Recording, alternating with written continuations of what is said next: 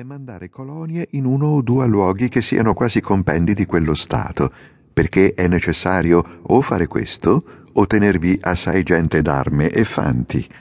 Nelle colonie non si spende molto e senza sua spesa o poca ve le manda e tiene e solamente offende coloro a chi toglie i campi e le case per darle ai nuovi abitatori, che sono una minima parte di quello Stato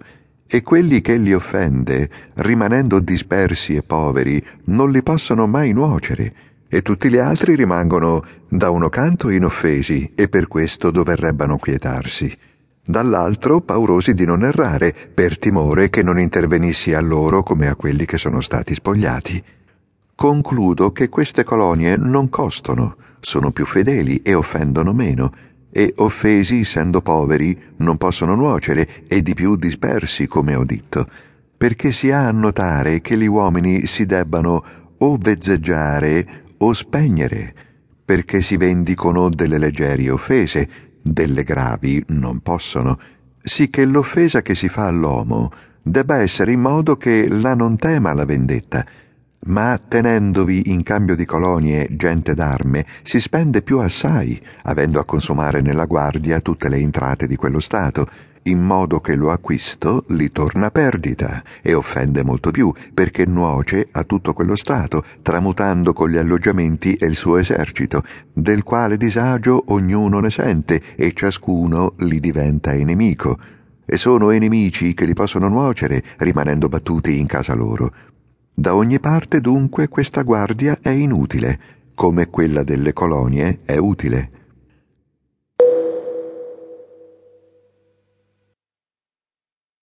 Debbe ancora chi è in una provincia disforme, come è detto, farsi capo e difensore dei vicini minori potenti e ingegnarsi di indebolire i potenti di quella e guardarsi che per accidente alcuno non vi entri uno forestiere potente quanto lui, e sempre interverrà che vi sarà messo da coloro che saranno in quella malcontenti, o per troppa ambizione o per paura, come si vide già che gli Etoli missono i Romani in Grecia e in ogni altra provincia che li entrorono vi furono messi da provinciali. E l'ordine delle cose è che subito che uno forestiere potente entra in una provincia, tutti quelli che sono in essa meno potenti gli aderiscano, mossi da invidia hanno contro a chi è suto potente sopra di loro, tanto che rispetto a questi minori potenti lui non ha durare fatica alcuna a guadagnarli, perché subito tutti insieme volentieri fanno uno globo col suo stato che lui vi ha acquistato. Ha solamente a pensare che non piglino troppe forze e troppa autorità, e facilmente può con le forze sua e col favore loro sbassare quelli che sono potenti, per rimanere in tutto arbitro di quella provincia e chi non governerà bene questa parte perderà presto quello che avrà acquistato, e mentre che lo terrà vi avrà drento infinite difficoltà e fastidi.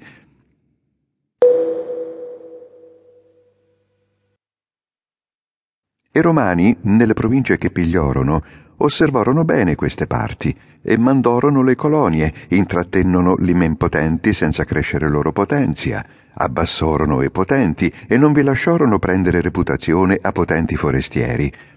E voglio mi basti solo la provincia di Grecia, per esempio. Furono intrattenuti da loro gli Achei e gli Etoli, fu abbassato il regno dei Macedoni, fu ne cacciato Antioco, né mai i meriti degli Achei o degli Etoli fecero che permettessino loro a crescere alcuno Stato, né le persuasioni di Filippo l'indussono mai ad essergli amici senza sbassarlo, né la potenza di Antioco posse fare li consentissino che tenessi in quella provincia alcuno Stato, perché i romani fecero in questi casi quello che tutti i principi savi debbon fare, li quali non solamente hanno ad avere riguardo agli scandoli presenti, ma a futuri e a quelli con ogni industria ovviare, perché prevedendosi discosto facilmente vi si può rimediare, ma aspettando che ti si appressino, la medicina non è a tempo perché la malattia è diventata incurabile. E interviene di questa, come dicono i fisici dell'oetico, che nel principio del suo male è facile a curare e difficile a conoscere, ma nel progresso del tempo, non lo avendo nel principio conosciuta né medicata, diventa facile a conoscere e difficile a curare. Così interviene nelle cose di Stato, perché conoscendo discosto, il che non è dato se non a uno prudente, e mali che nascono in quello si guariscon presto. Ma quando per non li avere conosciuti si lasciano crescere in modo che ognuno li conosce, non vi è più rimedio.